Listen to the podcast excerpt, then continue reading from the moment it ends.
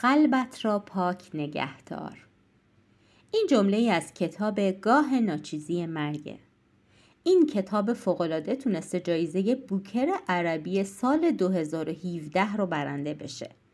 کتاب رمانیه تا حدی تاریخی در مورد زندگانی محیدین ابن عربی که فیلسوف و اهل اندلس و از اهالی عرفان هست. روایت زندگی و کلاس های درس و شاگردان او رو تو این کتاب می‌خونیم.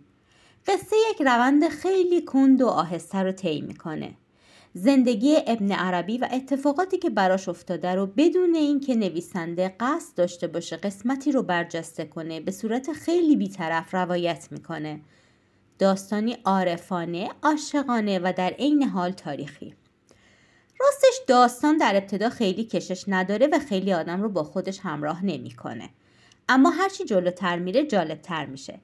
زندگی ابن عربی بالا پایین زیاد داشته. دوبار ازدواج می‌کنه و هر دوتا رو به صورت خیلی طبیعی و با اتفاقات بسیار دور از ذهن و البته به صورت ناگهانی از دست میده.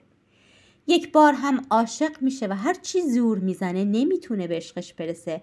اونم به یک دلیل خیلی طبیعی و البته بسیار عجیب. قصه از طریق دو زبان روایت میشه. یکی زبان خود ابن عربی و یکی زبان افرادی که به دنبال زندگی نامه اون هستند و کتاب توسط اونها دست به دست میشه. تو این داستان به ابن عربی گفته میشه که چهار تا وطد داره و معمولیت پیدا می‌کنه که تو زندگیش بره و اون چهار تا رو پیدا کنه. و البته همراه میفته و میره کشور به کشور و شهر به شهر و در نهایت قصه هم موفق میشه هر چهار تا رو پیدا کنه. البته به نظرم شخصیت توصیف شده برای ابن عربی خیلی کم بود و یک عارف بزرگ که صرفا مسیر زندگیش سلوک هست رو خیلی ناچیز توصیف می‌کنه و این شاید برگرده به عدم توانایی نویسنده و یا اینکه قصد و هدفی وجود داشته. راستش رو بگم من از این کتاب خیلی خوشم اومد. اگرچه کل داستان خیلی جذابیتی نداره اما نکاتی که طی بیان داستان به خواننده گوش زد میشه برام خیلی طلایی بود. انگار واقعا نیاز داشتم که کسی اینا رو به هم بگه. دوست دارم چند تا جمله از این کتاب رو براتون اینجا نقل کنم. البته من کل داستان رو لو نمیدم به خاطر اینکه از مزه نیفته و شما همچنان تشویق بشید که کل کتاب رو مطالعه کنید. اما این چند تا جمله رو با هم بریم گوش بدیم. شاید بد نباشه.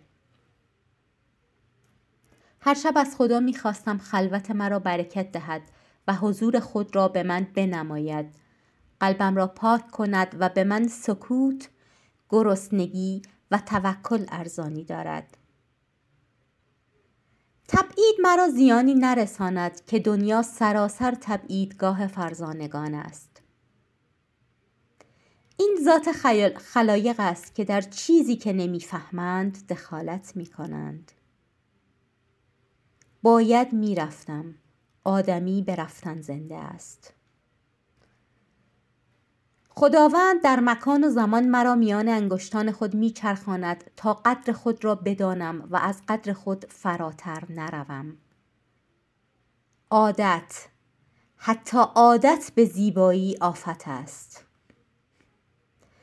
فاطمه کلا نظری نمی دهد. صلاح خود را همیشه در صلاح من دانسته است. همیشه در کار خدمت به خانه بوده. غذا، خدمت، هم بستری و نه بیشتر. آن انسی که با نبوغ و شعور مریم داشتم با اون ندارم. فاطمه زنی بود که به راحتی می‌شد رهایش کرد و یکی دیگر به جایش آورد. غم آخرتان باشد چه عبارت بیمایه‌ای. آرزویی که هرگز برآورده نمی شود. وقتی خلق به عبارت آخرین غم اشاره می کردن من آن را این گونه دریافت می کردم. امیدوارم پیش از رسیدن غمی دیگر بمیری. کدام یک از ما اندوه ندارد؟ گل کوره تنها با حرارت سخت می شود و عشق تنها با درد کامل می شود.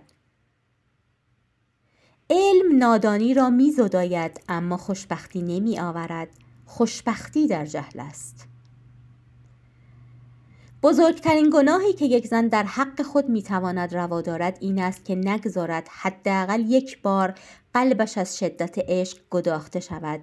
زنی که در جوانی عاشق نشود در پیری هرگز خود را نخواهد بخشید.